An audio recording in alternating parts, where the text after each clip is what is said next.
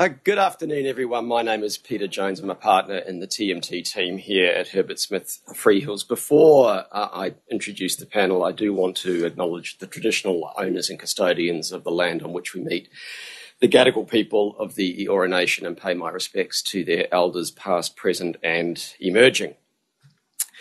So, welcome very much to this, a continuation of our Herbert Smith Freehills Future Cities campaign. Uh, for those of you who have not uh, read the report that we've produced. I do recommend it. It's a thoroughly excellent read, uh, and indeed, Nick has also provided a number of awesome articles that support some of the, the findings of that particular report. Um, in some respects, obviously, the title of the session was intentionally provocative in terms of "Will Tech Eat Our Cities?" and we, do, we were certainly not suggesting a dystopian view of the future. But it's important, I think, to have a think around the way technology sort of interacts with us in a way that is in some cases obvious and in some cases not. Um, in 2007, the UN, or the UN estimates that 2007 was the first year in which more people lived in urban areas as opposed to country areas, which is when you think about it, with a, with a globe around, what is it, 8 billion people, that's quite remarkable. Coincidentally, 2007 was also the year that the very first iPhone was introduced. Now, I'm not necessarily saying those things are correlated, but it is interesting because what we have seen through things like smartphones, increased connectivity and ubiquitous connectivity, mobile connectivity, there has been a revolution or an evolution, depending on where you sit, around how people embrace life and move around. That's allowed things to happen. That and cities, I think, are absolutely an area where they germinate those ideas because of the density of people that live here. Um, there's been new business models, so ride sharing, for example, or delivery that got us through COVID. Um, the other thing, I guess, is that that's all well and good, and yes, there's a lot of opportunity that comes from that. But one person's convenience is probably one person's surveillance uh, one person's uh, convenience could also be, in some cases, one person's uh, opportunity. So I'm just thinking there around sort of cybercrime or e-crime as a result of the way in which we go and walk and spread this sort of data detritus that we leave behind wherever we go and not necessarily knowing what's going to happen to it. So getting that balance right between embracing technology that enables positive outcomes for individuals versus protecting people against aspects of technology is, I think, really important and is a discussion that is ongoing and will continue to, uh, to be something that is ongoing for quite some time. It is not just a legal challenge, it is not just a regulatory challenge, it's not just a political challenge, it's a societal challenge. It's a challenge for all of us, and I look through that through the prism of my 13 year old twins and go, yeah, their life will be fundamentally different to the life that I actually had. So we are going to have, I hope, and I'm sure, a very excellent conversation around some of these challenges and trying to get that balance right and look what works and, and what doesn't. Um, in terms of the panel today, I'm not going to go through the bios in depth because I know that you've already seen them, and frankly, we've got more important things to do than listen to me read out a bio. But if I can start from my far extreme there, Tibor Schwartz, who is Senior Advisor Asset Management at QIC Global Infrastructure. Uh, next to Tibor is Avi Naidu, co-founder and Managing Director of Taronga Group. Uh, and then, fi- sorry, not finally, sorry, Nick. Um, then Amy Brown, uh, Chief Executive Officer, Investment New South Wales, and Nick Carney, partner from Herbert Smith Freehills. I think I'm right in saying as well, Tibor, that you are not a lawyer, which makes you in the minority of one in terms of everyone on the panel here and here in terms of at least who have been lawyers, but at least half of them have decided to do something vastly more interesting, I suspect. So with that, I'm going to hand over to you, Nick, to take us through the rest of the panel, uh, and uh, then I'll be back at the end just to conclude. Thanks very much. Thank you very much, Peter. Can everyone hear me? Yeah. So first of all, I just wanted to echo Peter's thanks uh, and welcome, and say great to see you all here. This is one of the first events, certainly the first event that I've hosted um, at the firm since um, since COVID. So it's just wonderful having all of you in the room, even if we can't have as many of you as uh, historically we might have. Um, as Peter said, today's event is the next in a series of events we've had around the future of our cities. We held a very big event in relation to autonomous vehicles a couple of years ago. We have been looking, we launched the Future Cities report last year, released a number of podcasts. Um, we're planning to have a Melbourne event coming up soon. Um, topic to be decided, but, but probably around decarbonising our cities. Um, truly excited to have such a fantastic panel with us today um, as we explore this. I think there's two things that I would like to emphasize at the beginning of the session. And one is when we talk about the future of our cities and the opportunities and the challenges, it is really important to have a diverse group of people with diverse groups of perspectives. Um, and that we definitely have that on today's panel.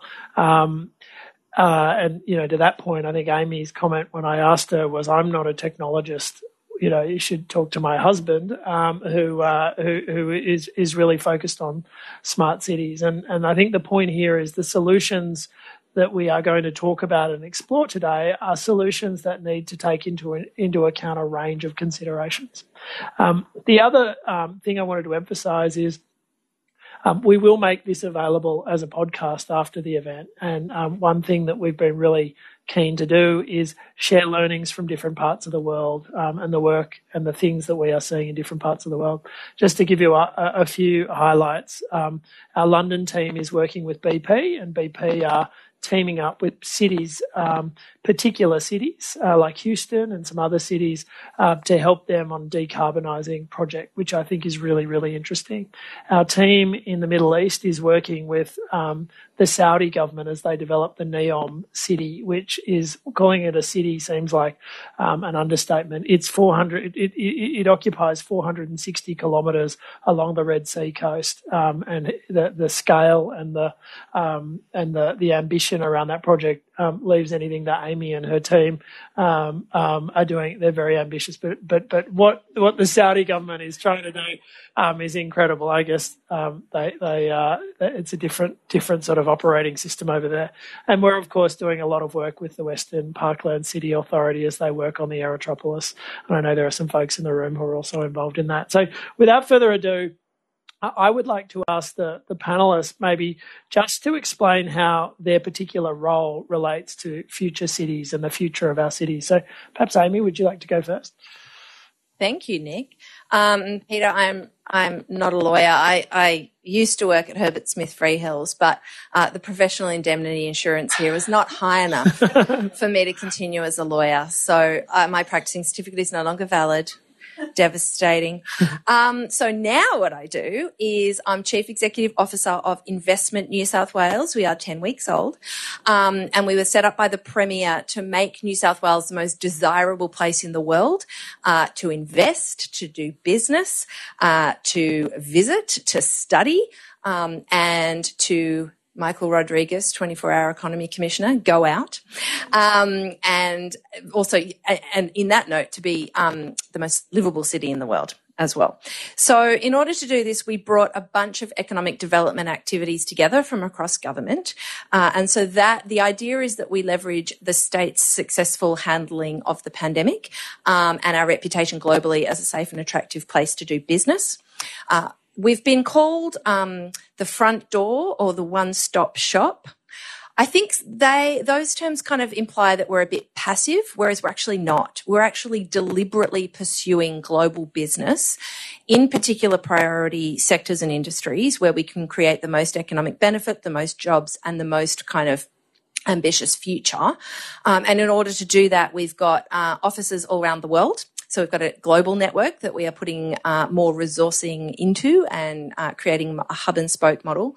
Uh, we've got um, all of the kind of investment attraction activity uh, that includes business concierges and big funds that we can deploy to assist businesses.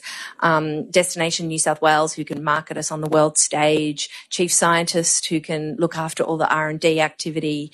Uh, Mike Rodrigues, who can make us a whole lot more fun, um, and a and a bunch of stuff. So the reason I'm um, interested in this topic is making our cities uh, smarter will have long lasting impact on business and investment. A couple of things. I speak to a lot of global companies and say, what would you like to invest in? And the number of them that say smart cities.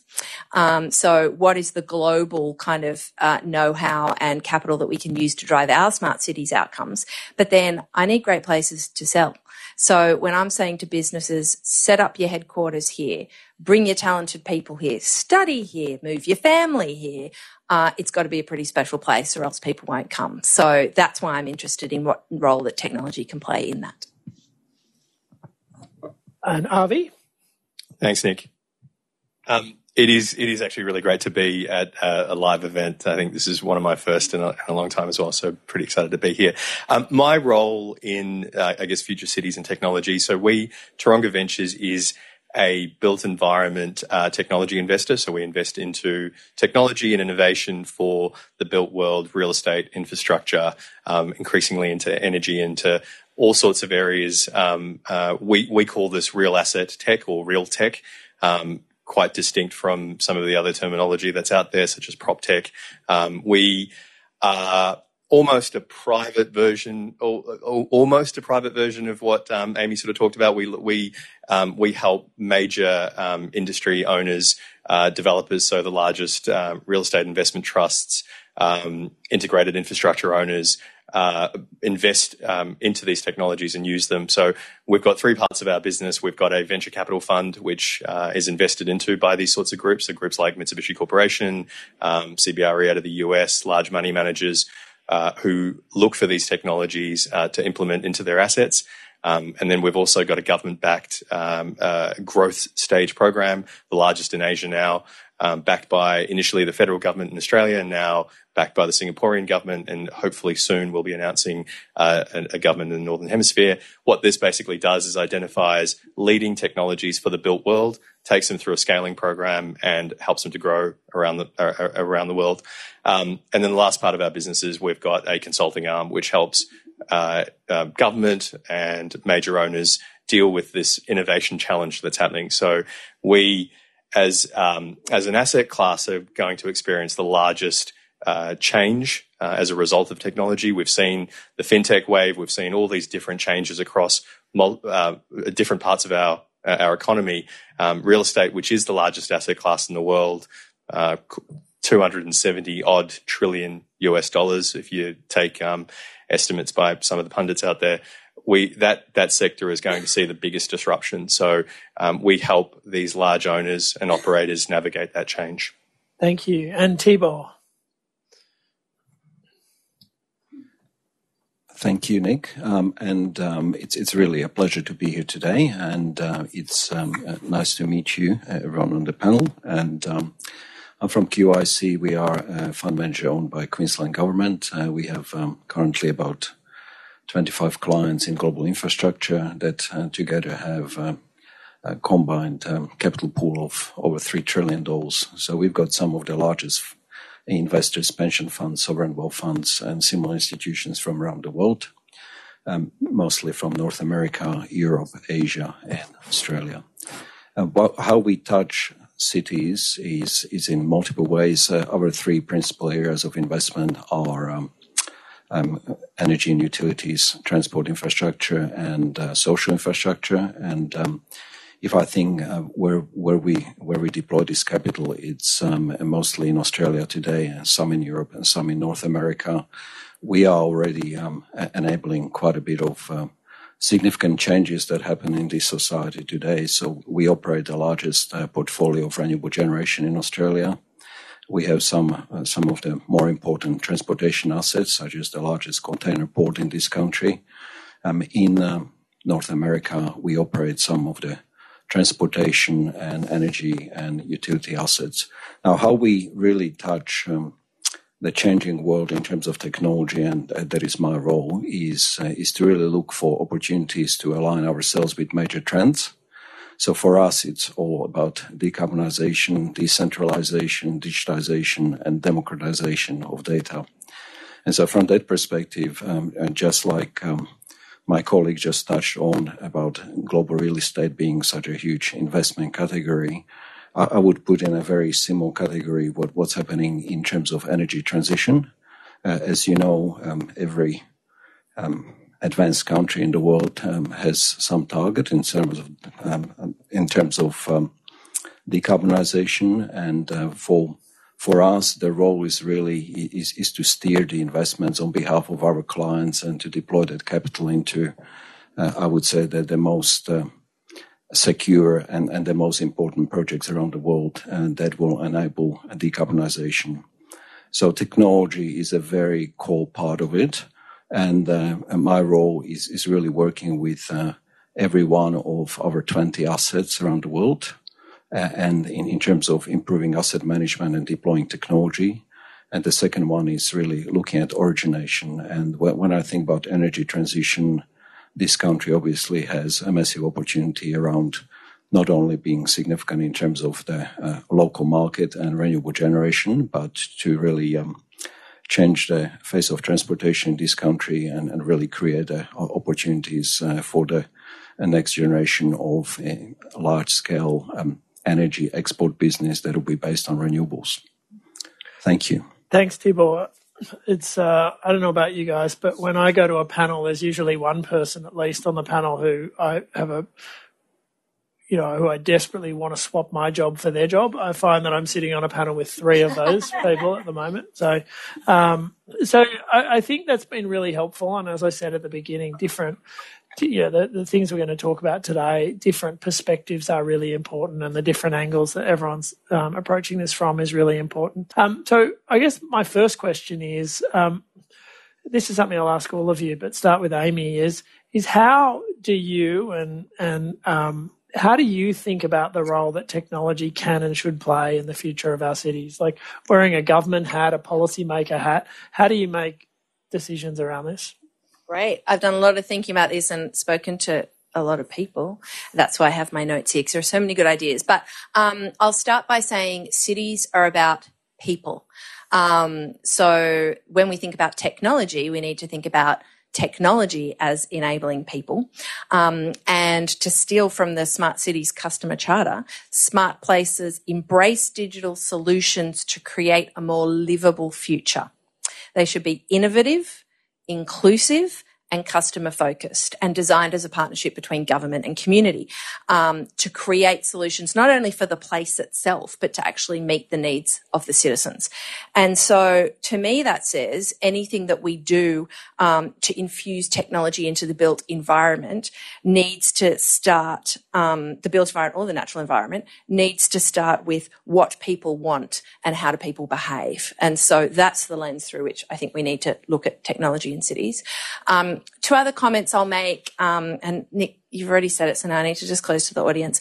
Um, Smart Places strategy um, and engaging with industry for government is led by Simon Hunter and Rory Brown, and one of those with the same last name as me happens to be my husband. So um, shout out. Um, and the poor thing, he's watching Netflix at 8.30 last night. I'm like, hey. so but it was a great conversation because you know a couple of things. One is making sure that we're thinking smart right from when we are planning and designing um, and doing that engaging with community right from the beginning. And that's when we get into all these you know buzzwords like digital twin um, and you know seeing the impact of our infrastructure and our decisions in 3d including on the you know carbon agenda urban heat etc um, but I won't get too technical because you asked me and not him. Um, but also enabling the outcome, the kind of enabling piece and the future proofing piece. So that's your digital plumbing, yep. um, your, you know, making sure that the, you know, the future connectivity backbone. And that's when we're looking at stuff like 5G and Internet of Things. And, you know, speaking to the experts, they say if we actually get uh, the 5G enablement right and the Internet of Things starting to kind of do its piece with what the citizen needs at the centre, then suddenly we're all having an even better experience with our places. But we can get on to some of the policy implications of that later. No, that. Uh, thank you, thank you for that. Um, and and it was interesting because I, you know, when we were chatting about this, you said, "Are we better off having Rory on the panel?" And and actually, I thought, no, I actually think that um, no, I love Rory. I love Rory, but but um, but I think that one of the things that government needs to do is government needs to balance a whole range of policy objectives, some of which are, um, you know, should be technology led, and others should be balancing different perspectives around priorities, planning, etc. And I, so I think it's a really you know, it's really interesting to get a central government perspective on that. Um, Avi, what, from what's your perspective on on how you think, you know, how do you think about the role that technology can, but also should play? Like, how you know, what should it play in the future of our cities? Um, I'm I'm absolutely delighted that Amy talks about the the people centric design of all of this stuff. Um, you know, a city is is is nothing but a collection of people um, uh, artificially put together with a bunch of concrete. Um, so it is so important to understand that human experience, understand um, and increasingly preempt that human experience. I think that's what technology is allowing us to do more so now is to better understand our citizens and preempt that. The, the thing that we're talk, spending a lot of our time um, talking about, and this is the kind of the role that technology should play in those in um, decision making positions should be thinking more about um, is uh, the being more sympathetic to um, our natural environment, and that's kind of my way of talking about sustainability without saying sustainability. Um, we we need um, you know it, we can't reinforce this enough. I the the idea that um, we can have a um, conversation about um, human experiences within a city without thinking about a sustainable element to that is sort of past us now. Uh, what's really exciting for us is we represent some of the largest developers of, of, infrastructure and real estate. And the number one priority for us now, and that's being led by their boards, is thinking about technologies that will drive sustainability. Um, the the what are some examples of that? So um, you know, I love talking about concrete. Um, so the the least the least sexy thing in the world, concrete. Um, if you take the numbers, um, many of you would know these numbers. The Green World Green Build, Building Council says that about 40% of all emissions come from the built environment. About 28% of that is from the operation of the built environment, so lights and other energy used, but 11% of that comes from the embodied carbon in the construction process. About 50% of that is steel and concrete. And so if we are not addressing the concrete um, issue, we've got um, the, the, the concrete issue actually gives us a great opportunity. So we're, we're a um, plug. Um, we're, an investor in a, in a, North American company called CarbonCure, which takes existing carbon out of the atmosphere uh, puts it into concrete, so sequesters the carbon. That process creates a calcification of the carbon, which means you effectively use less cement, and cement's the biggest pollutant in concrete.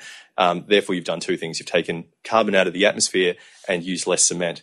Um, net on net, at the moment, we can reduce carbon by about 5%. We have a roadmap to reduce carbon to about 30%. Um, and last year we invested into this company with Amazon and Microsoft, where both of those technology leaders have committed to rolling out their data centers, their logistics facilities um, with CarbonCure concrete. What's really exciting in North America is government is now forcing their developers and their partners to use green cement. And I think there's a real opportunity for us in Australia to start to mandate some of these things because the technology exists. The challenge we face, and we're facing it right now, is the um, the the layers of um, approval and um, acceptance because we're also used to using a particular type of concrete. What about cost? How is cost? It's this is the, be- the best bit, Nick. Um, it's it's cost neutral, so it's the same as current concrete. And in fact, if you really think this through, you're the person who owns the concrete um, theoretically has also created a carbon credit, and therefore it, it may not only be cost neutral, but there may be a cost reduction as a result. Yeah. Okay. I mean, that's really, really interesting. Tibor, what's your perspective? Uh, I think just, just to build on that, we as uh, infrastructure operators uh, have the opportunity to be uh, early adopters. It, it's not easy because if you think a lot of infrastructure companies come from highly regulated spaces, they are not naturally uh, attracting people that are digital and other technology innovators. So this is a key challenge we have. So there is, uh, I think, um, um, absolutely unending um, um, parade of new technologies that really are addressing some core areas that that were touched on by uh, others on this panel. The challenge, I think, for cities and for infrastructure operators is to how to make it investable, and that there is. There is certainly a role there for governments. Uh, there is there is a role for cities. There is a role for all levels of governments to be to be very proactive in that space. At the same time, if there is not an investment proposition, it's very difficult uh, to actually embed it into some of these existing large scale infrastructure assets. And so what we're doing in that space is, is to really not only understanding opportunities, but uh, working with innovative companies uh, such as the ones that uh, you are investing in uh, to uh, to be one of their really one of their early customers to prove these models. And specifically also about Australia, um, I, I, think there is a there is uh, some real um, success story here for fintech and for other areas of technology that uh, actually is uh, making some real um, mark on, on, a global stage. I think there is something similar when it comes to cities and when it comes to infrastructure. Uh, we would like to be an enabler to give opportunities to these type of companies to work with us. So we have a relationship with uh, really hundreds of companies around the world. We've got a long-term relationship with leading universities. We always work on what is the next theme that really drives infrastructure. We've got a long-term partnership with Stanford on that. We've got a lot of partnerships with local universities. And uh, for us, um, the, the point is that we recognize that infrastructure has a lot to that can be improved, but we we have we also recognize the challenges we have, and challenges are human. Technologies are there. It's it's about how we can adopt them and what sort of people we have that, that are able to drive it. Now, what we do as an investor in that regard, because we are um, always there with a, a significant position, uh, we've got a way to influence that at a board level. We've got a way to improve, uh, to influence that at a management level.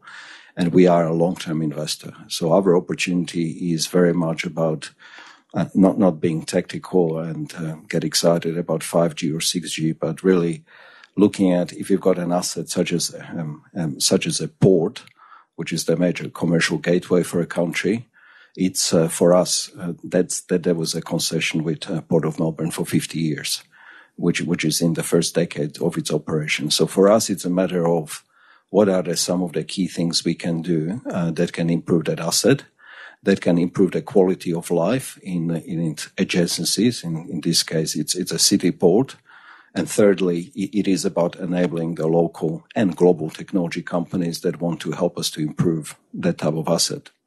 Just just on that, Tibor. So when you're thinking about, um, and whenever I talk to Tibor, he's just come from a university or he's just gotten off a call with a university, and and like so he's very active in the commercialization process that is happening and and and and yeah sometimes if someone were to ask me what Tibor's job it is I'd call him a technology sherpa he uh, he sort of goes around sort of identifying and helping move technologies out and and and deploy them um, how you know, how do you think about it? How do you how do you make a decision to go and implement it? Do you use a pilot? How do you de-risk and then scale it? Um, because as you say, infrastructure assets are long term.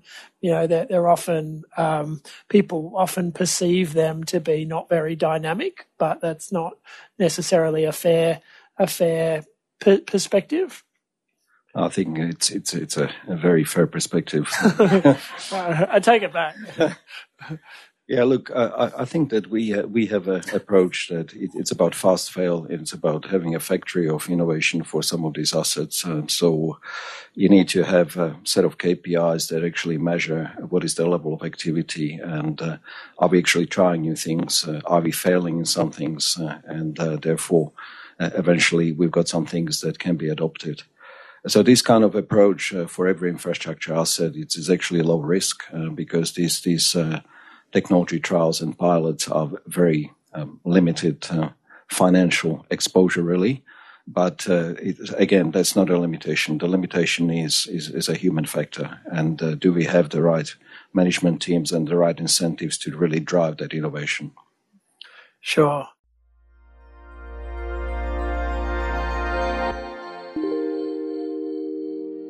You have been listening to a podcast brought to you by Herbert Smith Freehills. For more episodes, please go to our channel on iTunes or SoundCloud and visit our website herbertsmithfreehills.com for more insights relevant to your business.